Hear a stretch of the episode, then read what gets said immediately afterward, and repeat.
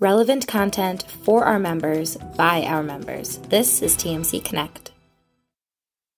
Well, good afternoon, everyone. This is Rich Swerbinsky with the Mortgage Collaborative uh, here with the Rundown with Rob and Rich, joined as I am every other Friday by Rob Chrisman. And as usual, we're starting the conversation with some random, unplanned, non mortgage industry talk. Uh, before we went live, we had about a five minute discussion on Pepperidge Farm Milano cookies. Uh, which Rob was furiously scarfing down uh, before we got started here, and uh, they have uh we're just talking about how they've withstood withstood the test of time. Yeah. So nerf products and milano cookies uh i guess no matter no matter what changes they, they'll stay popular. You know it's a uh when you when you look at a consumer product like that whether it's a, a cookie or a mortgage um uh the the, the, the thing is that when you when you strike a nerve when you have, have a successful recipe and you gain a reputation uh, it's a great thing. It's a very good thing. So anyway. the 30 year fixed rate mortgage has withstood the test of time right? It's not it has. Here in the united states unlike uh, most other countries around the world which don't have 30 year mortgages remember the 40 year fixed rate mortgage craze? It was like 10 or 12 years ago. I think the agencies actually came out with it and it, it got little to no, it did, there was very little demand based on what they were expecting and it just fizzled away, right? If I remember correctly. It fizzled away. Um, uh, as I recall, yeah, there wasn't a lot of demand. You have, uh, uh, boy, you're, you're uh, I'm trying to dust off the cobwebs of my memory because I believe some countries have a forever mortgage um, maybe someplace like Denmark or Japan or someplace that uh, you just make payments, and when you pay down the principal, you you do what you can to pay down the principal, but it just goes and goes and goes.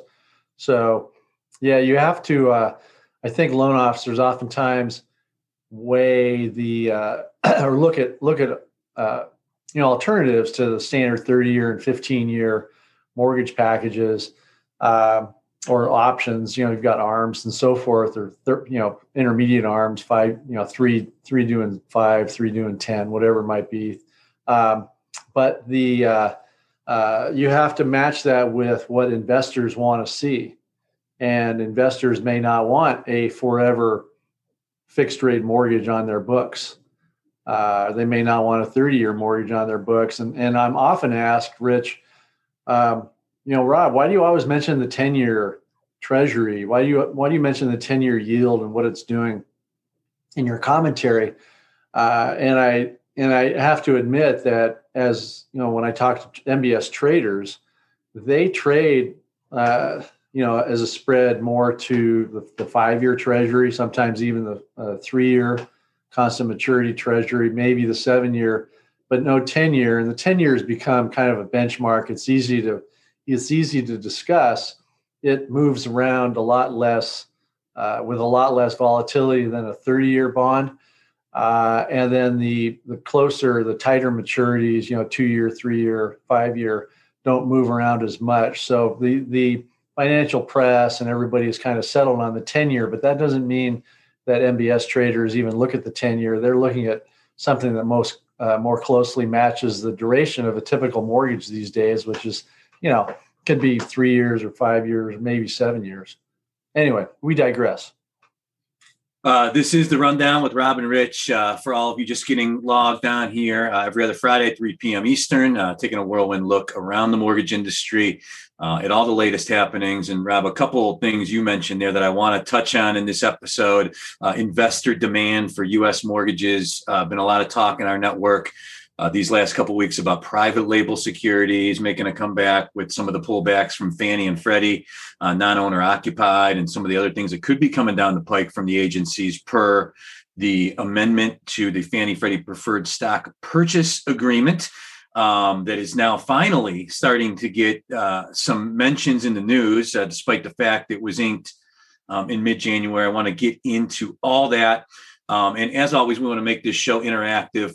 Um, please, your questions, comments, jokes, anecdotes, um, please feel free to drop them in the chat of the Q&A. I already see a bunch of stuff in there. Uh, people already wanting more on the UWM Quicken Fairway uh, Battle Royal, uh, comments on uh, Milano cookies, and uh, a note about the HAMP that the 40 year fixed rate mortgage was used for the HAMP product. That is right, if I remember correctly, right? Yeah. The carp loan that Kevin Peranio and uh, was calling for. That uh, any chance of that? That was his uh, related to the pandemic forbearance. Uh, I forget even what the acronym stood for. Carp. You like remember? fish. Yeah, it was it. It made sense. His whole argument for it. It was something related to people coming out of forbearance, um, and you know, a lot of marketing fun you could have with that as well. But uh, you know, when I uh, back when uh, dinosaurs roamed the earth, and I got into this business, one of the jobs of a capital markets person or secondary marketing was called back then, what didn't have the glorified title of capital markets, was to find investors who would be interested in something other than a Fannie, Freddie, FHA, VA 15 year or 30 year product. And so you would go out, and oftentimes, or I would go out and talk to, uh, you know, retirement plans, mutual funds, whoever basically had the money, local savings institutions, credit unions, and say, you know, what is it that you want if you were going to invest in mortgages and in in residential mortgages, what kind of attributes would you like in a pool of loans? And so you were able to structure uh, things like that, like the uh, fabled, now fabled CARP loan, apparently, uh, that, that Kevin mentioned. But uh, you were able to do that. And that, that kind of thing has died down significantly since, you know, 2006, 2008. There's not, you don't quite have that amount of flexibility, but you're right. It may come back with the changes that the agencies have made, and of course, it's very easy for a the agencies to to shrink their footprint because uh, all they have to do is price themselves out of the market or um, you know scale back on a product like they did with second homes and investment homes to to set the seven percent level. And under the guise of you know risk management or uh, let, let's put an adverse market fee in when there's really no adverse market or the adverse market uh, we're all waiting for the adverse market to appear and it doesn't seem to be uh, and i get a lot of questions about that half point. But the uh, the ability for lenders to create new products has been has been hampered since uh, you know the financial crisis and, and uh, you know there's there's some there's some logic there but with the agency's move with second homes and investment products, there is talk about the private market, the, the fabled private market uh, coming back into mortgages. But loan officers and everybody on this call need, need to remember that uh, private money comes with a price. And for example, uh, if uh, uh, you know, Rich, you're a nice guy. I like you all that. I know you're out there shopping for a home, um, potentially. And if if you go to Fannie Mae or Freddie Mac, they're going to give you a you know three and an eighth or three and a quarter, whatever 30 year rates are now. If you came to me because there was some reason that you weren't going to Fannie Mae and Freddie Mac, one and a half percent. no, I, I, know a lot of loan officers who do uh, uh, second mortgages or bridge loans, and it's 10 and two, man, 10 and mm-hmm. two, 10 percent and two points up front, and that's that's kind of the going rate. Um, so private money has a cost. So, oh, let's bring in private money. Uh, that's not Fannie Mae or Freddie Mac's problem. That is the originator's problem and the borrower's problem in terms of uh, accessing private capital, and private capital wants a return.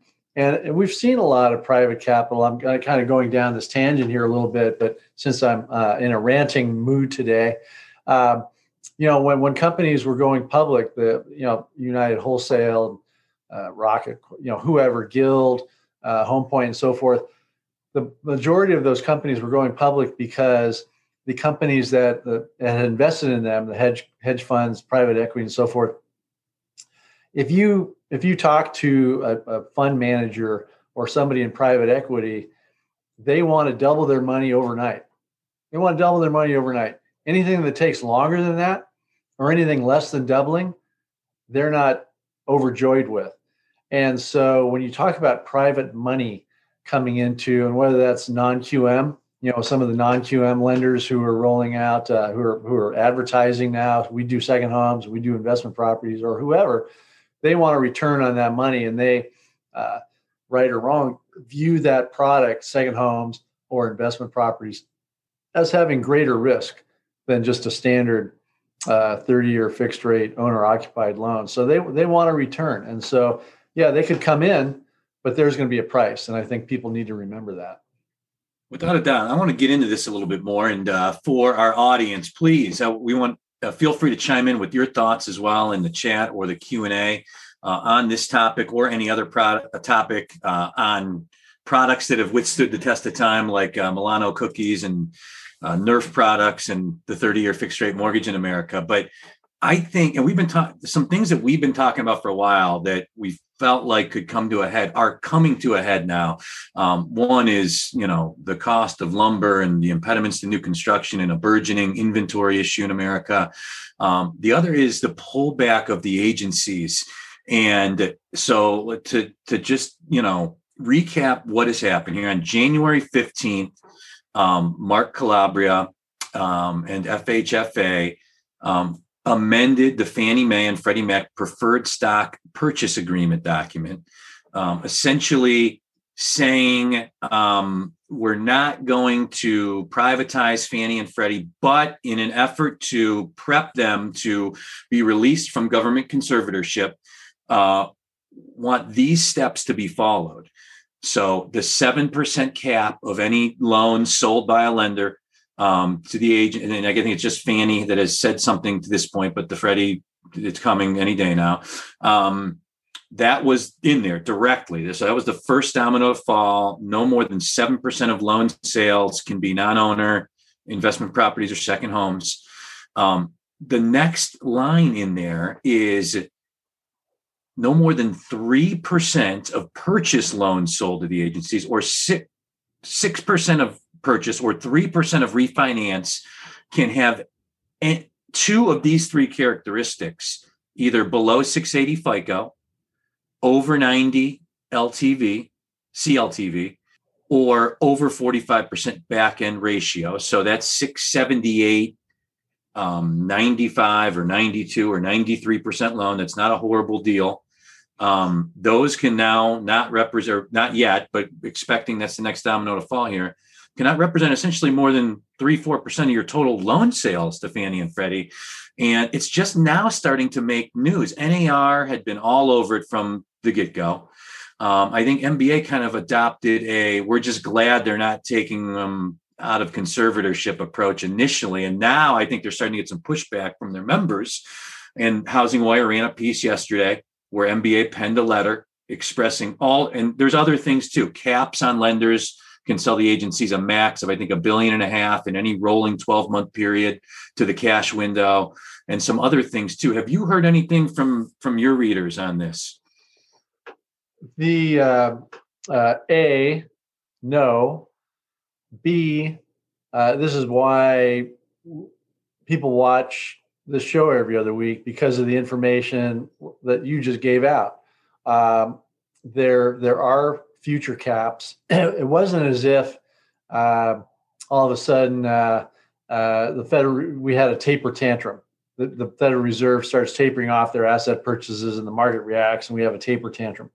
The FHFA, the Treasury, they they have pretty much told us what's going to happen, what they want to have happen, and uh, you know, pick your reason for for why they would tell us uh, or why it's going to happen. You know, whether it's their risk profile, whether Mark Calabria just wants to sh- shrink their footprint in general, whether they um, want to shift more product to to non QM uh, investors or FHA, which is not exactly probable, but but they but they're shrinking their footprint or they're at least changing their footprint, and they have given the market, as you just detailed, uh, you know their their thoughts on what's going to happen. The uh, one of the the big things, Rich, Rich, when you ask about the emails that I receive, it's more about the implementation. Mm-hmm. Um, the, the, the good news is it impacts everybody in the industry.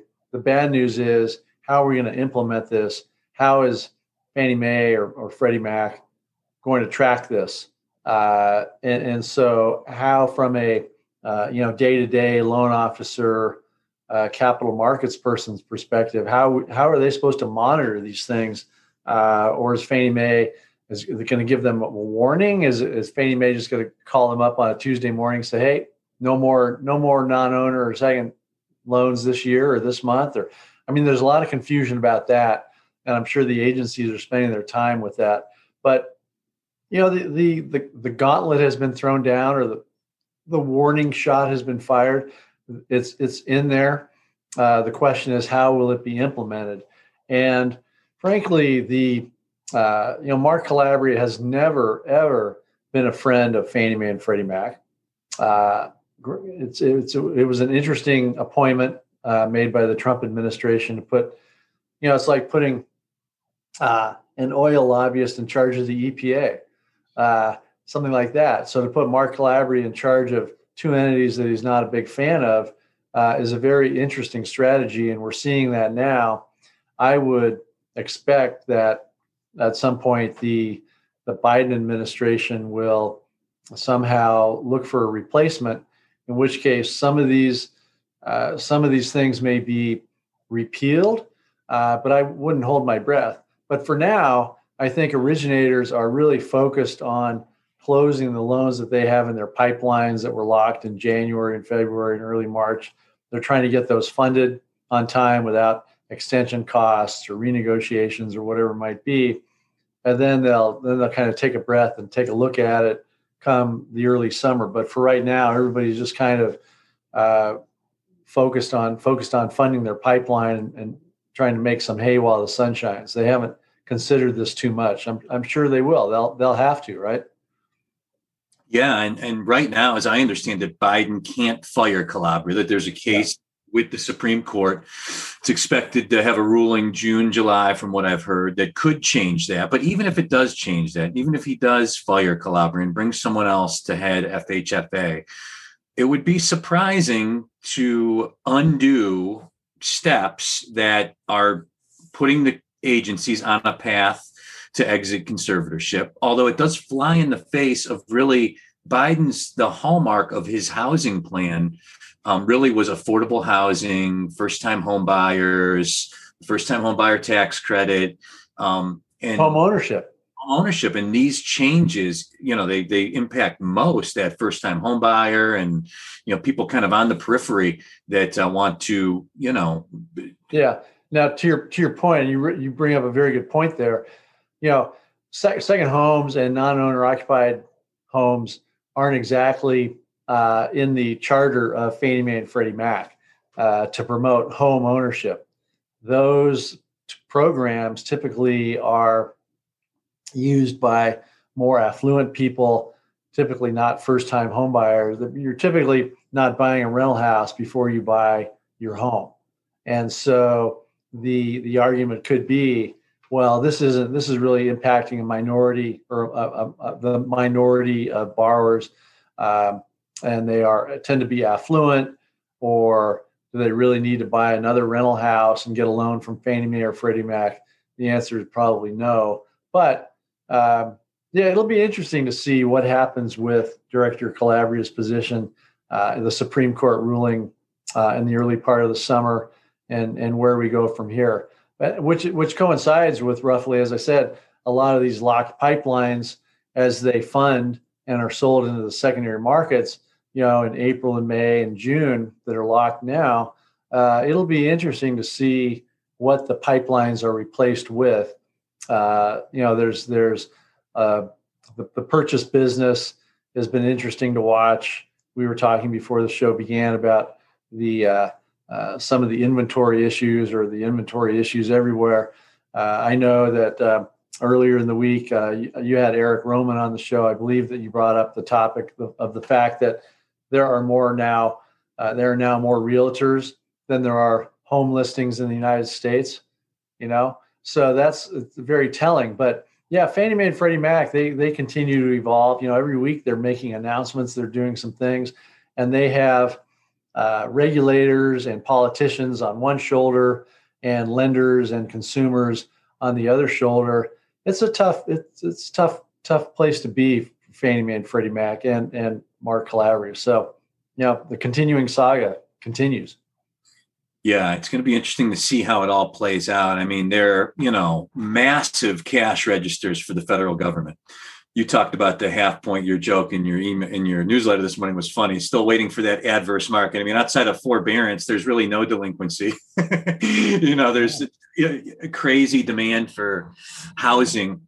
Um, you know, where is this adverse market that uh, they're half a point uh, on all refis for?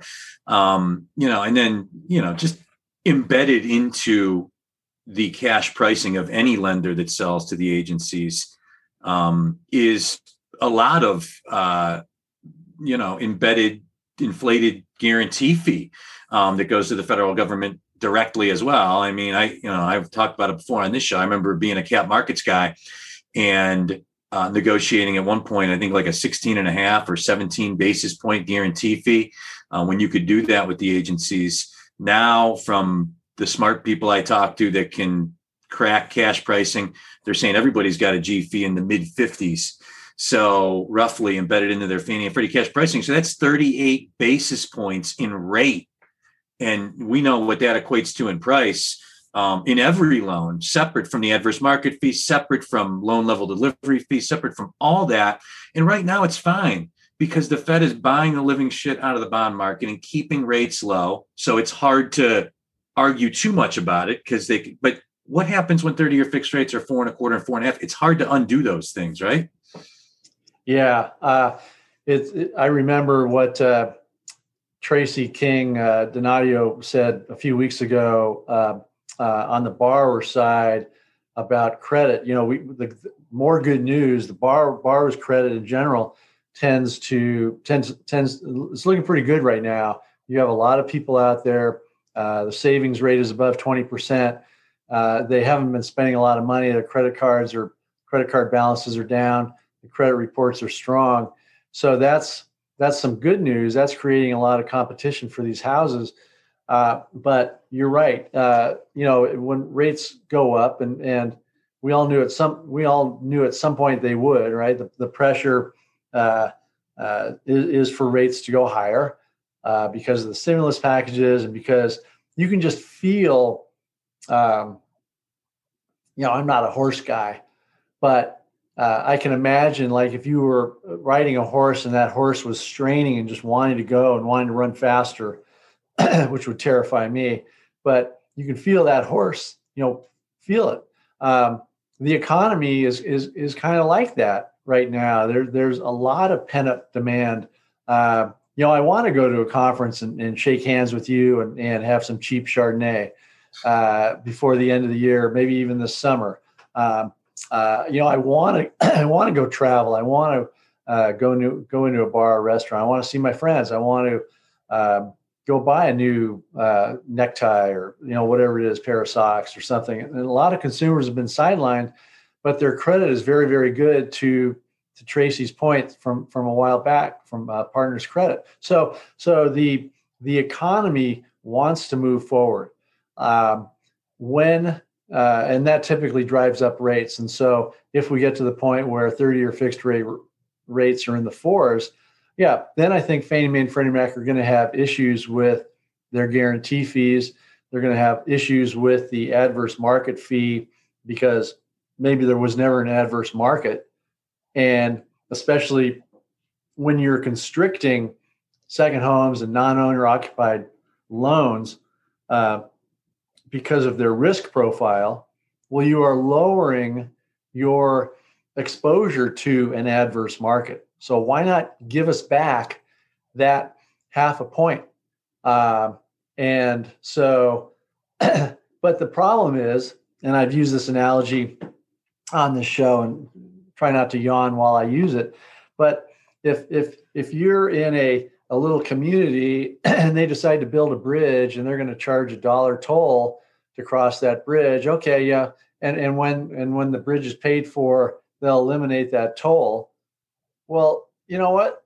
They'll they'll never eliminate that toll, even after the bridge is paid for, because the politicians and the government in general are not going to rail against the government or politicians, but they're used to that income. They like having that income. Fannie Mae, Freddie Mac. Oh, they need to be recapitalized. Well, you know, looking at their current uh, revenue, it'll take decades to uh, get them to the point of really being recapitalized. Uh, but nonetheless, the government likes their, the income that they're bringing in. Uh, Fannie Mae and Freddie Mac obviously like the income that they're bringing in. I don't see them uh, removing uh, the adverse market fee ever. I think they'll just get used to it. I think they'll keep G fees where they are. And fortunately, the G fees, uh, you were talking about, you know, negotiating a G fee. Fortunately, the G fees, for the most part, as far as I know, are pretty uniform across every lender. So that's good news. So it's not like they're singling out Rich and Rob's mortgage and giving us a 50 basis point G fee. Uh, and, uh, you know, Ryan and Sarah's mortgage up the street, they only have a 30 basis point G fee. Um, you know, there's not that discrepancy like there used to be. So that's that's a little bit of good news, but it's quite a juggling act that Fannie Mae and Freddie Mac have to go through uh, with regard to risk and return and pricing, market share, and so forth. They, there's a lot going on there. Yeah, and that is part of the PS, the Fannie Freddie PSPA amendment um, that that they maintain that equality on G fee from lender to lender to not, you know, play favorites or allow people to negotiate that down and to give advantages to the larger lenders. And I encourage everybody, it is a public document. If you just Google Fannie Freddie PSPA January 15th, it is a public document you can read. You can see the blueprint of what is likely coming. Um, you know, with the agencies, and uh, again, surprised it hasn't dis- generated more discussion, but I think it will now. So, uh, this is the rundown with Rob and Rich. I'm Rich Swerbinsky with the Mortgage Collaborative here with Rob Chrisman. And uh, a lot of ch- uh, notes have piled up in the chat here. Um, and I need to, I need, I, Rich, I need to interject. I need to uh, uh, pat, and I don't often do this, as you uh, probably may have noticed, but I need to pat the Mortgage Collaborative on the back because you guys had some big news break today. You want to, you want to spend a minute or two telling telling uh, the, the viewers about that? Yeah, yeah. You know me, I'm not the self promoter, but uh, it, yeah, we started a, an emerging technology fund for our members back in November. Um, essentially, um, our members can um, it's so it's a fund it's a it's a pledge fund so it's not like you know you, with your 401k where you put money into a mutual fund and you have a manager that's making investments for you it's a pledge fund so um, you have the ability to invest in opportunities that you want to and you don't have to invest in individual opportunities you don't so it was structured cool and uh, yeah, we launched it in November. It's taken off. I didn't because things were so busy. I didn't know, you know, how quickly it was going to get out of the gates, but it's been great. So we have a group of about 18 members that have been really active with it, assessing a lot of, we're getting a lot of new looks on emerging technology options or like our first investment uh, with Maxwell.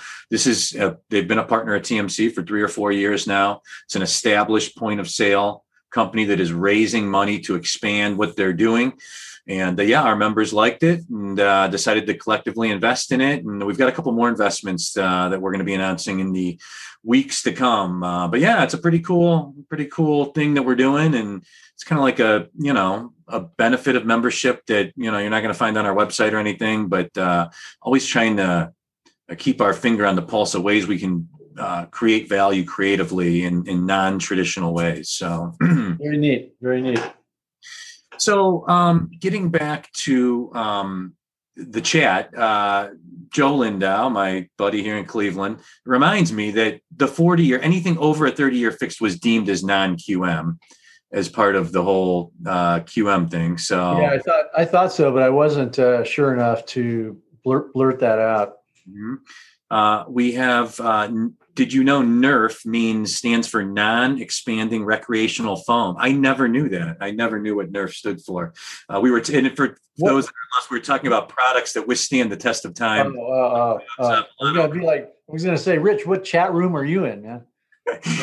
yeah, and then uh, we have a call for uh, us to d- demand government justification of the adverse market fee um, since they are accountable. It's the federal government, but I think it would just be too easy for them to say, delinquencies are still six percent, even though it's a forbearance inflated number, and uh, right, and that you know, there's I, I don't think it would be it would be tough to get anybody from the government to provide an accounting of the the adverse market fee, right? Yeah, I don't, I don't.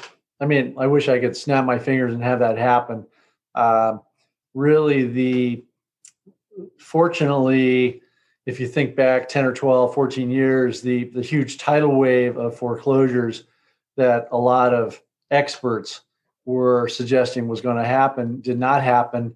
A because investors uh, bought properties. B because borrowers were able to uh, uh, uh you know make their payments. Or C you had big corporations come in and buy up homes, uh, buy up inventory of REOs from banks and so forth. Um, so the the tidal wave of foreclosures to really push values down a long way never really happened.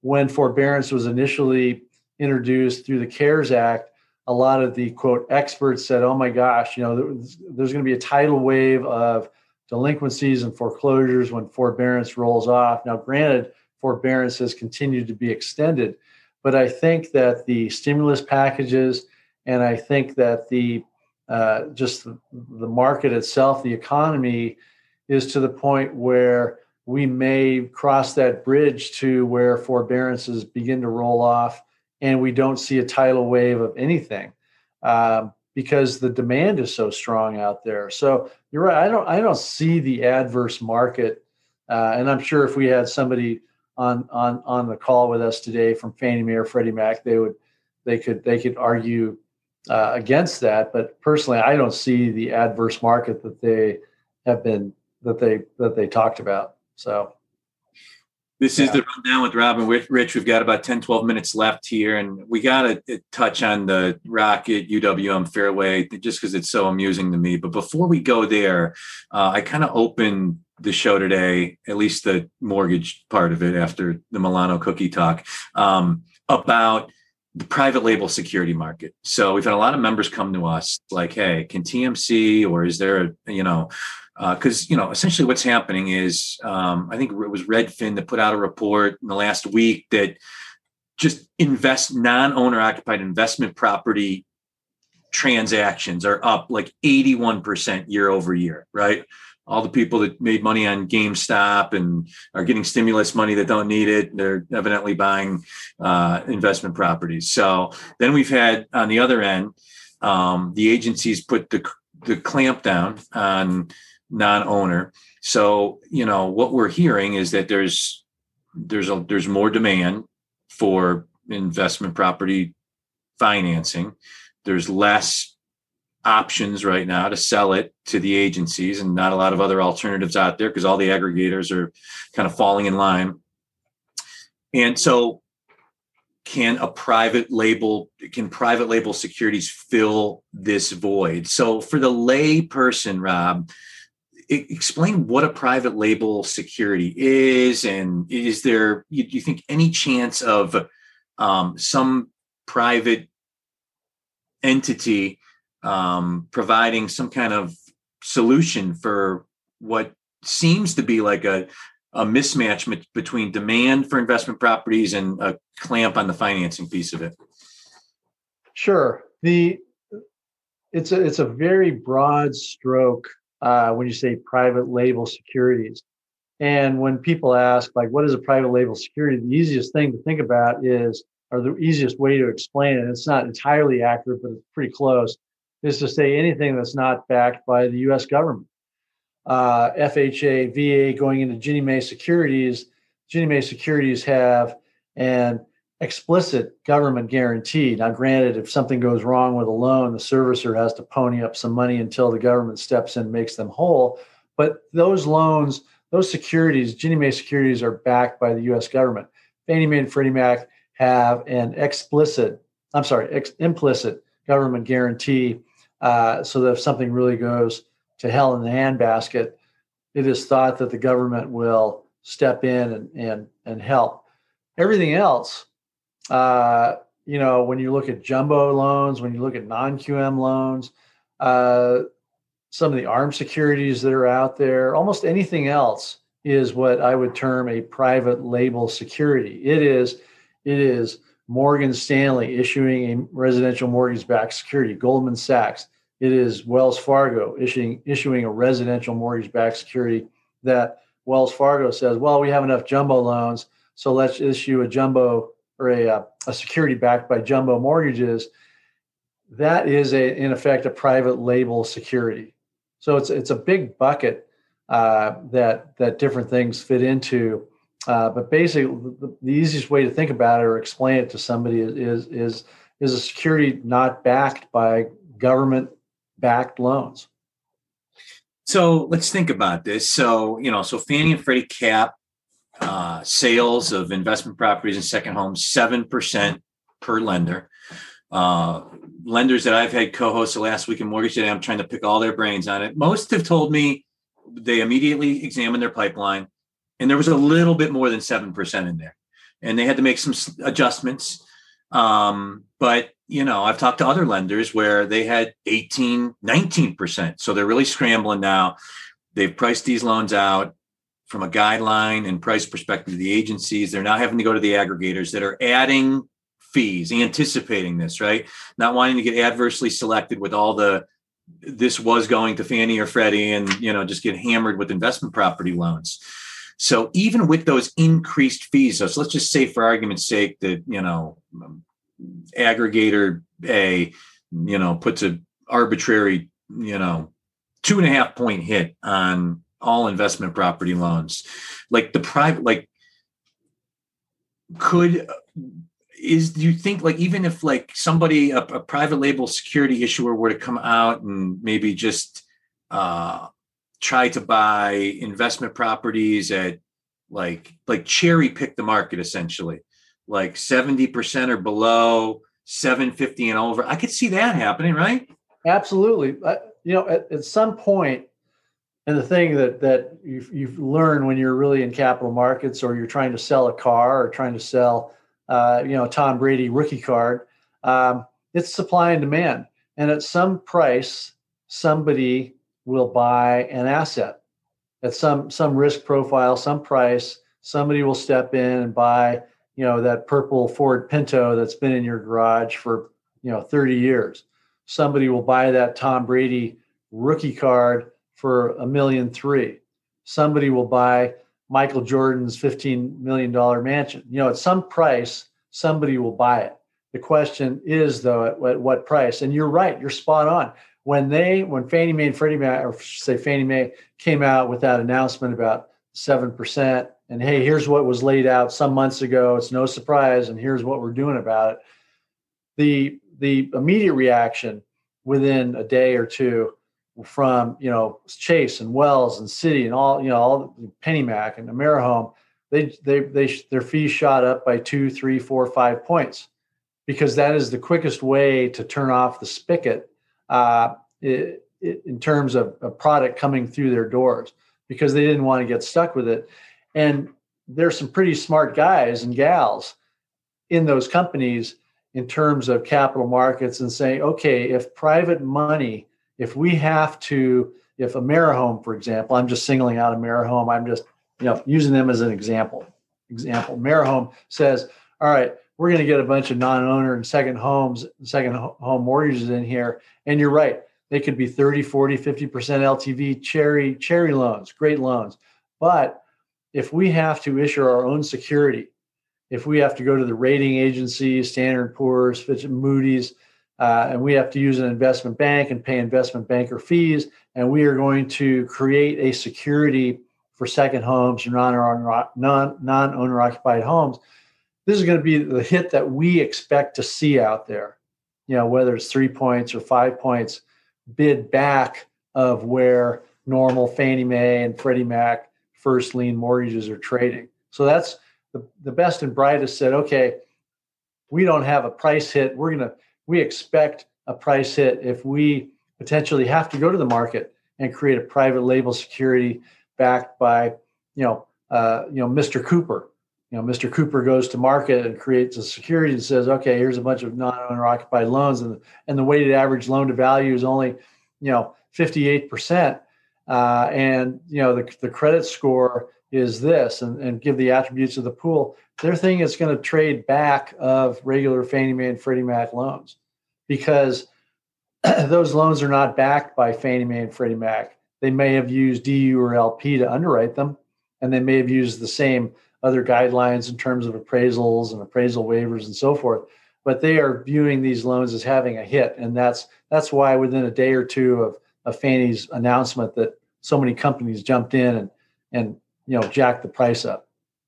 Yeah, we got a couple really uh, nice, insightful comments in the chat. Uh, one is this already exists. Bayview has been buying non-owner occupied for private label for months. They just got a pot of gold dropped in their lap. So um, another uh, uh, member of the audience chimed in and said a large aggregator we spoke to confirmed what Rob said about uh, private label securities. They expect to issue as much as four or five, four to five billion in investment property second home private labels in 2021 due to the 7% cap. So it sounds like that there's already some market participants that are lined up and, and, yeah.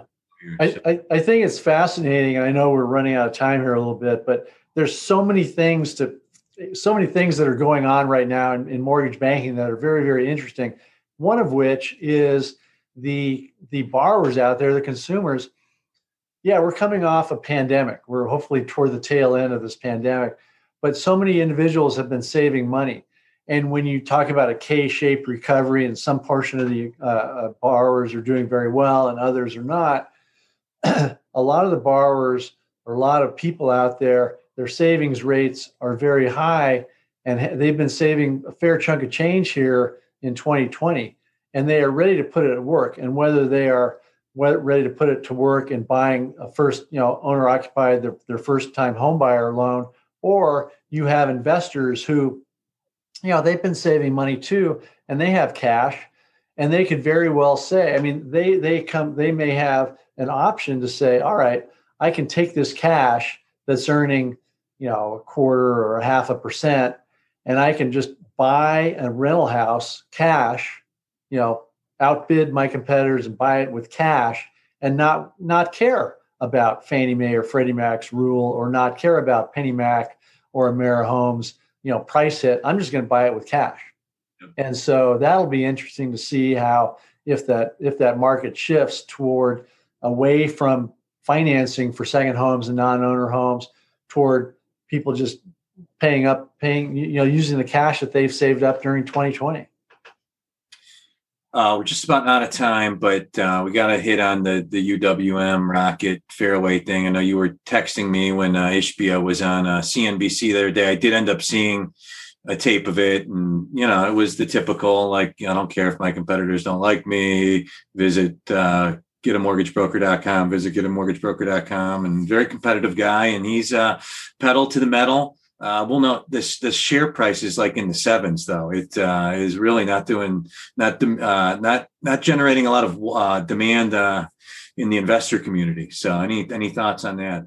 Yeah, that you know, I looked uh, after Matt said, you know, we're gonna our, we're different because we're gonna keep paying a dividend, and I looked at my smartphone because that's the source of all my knowledge.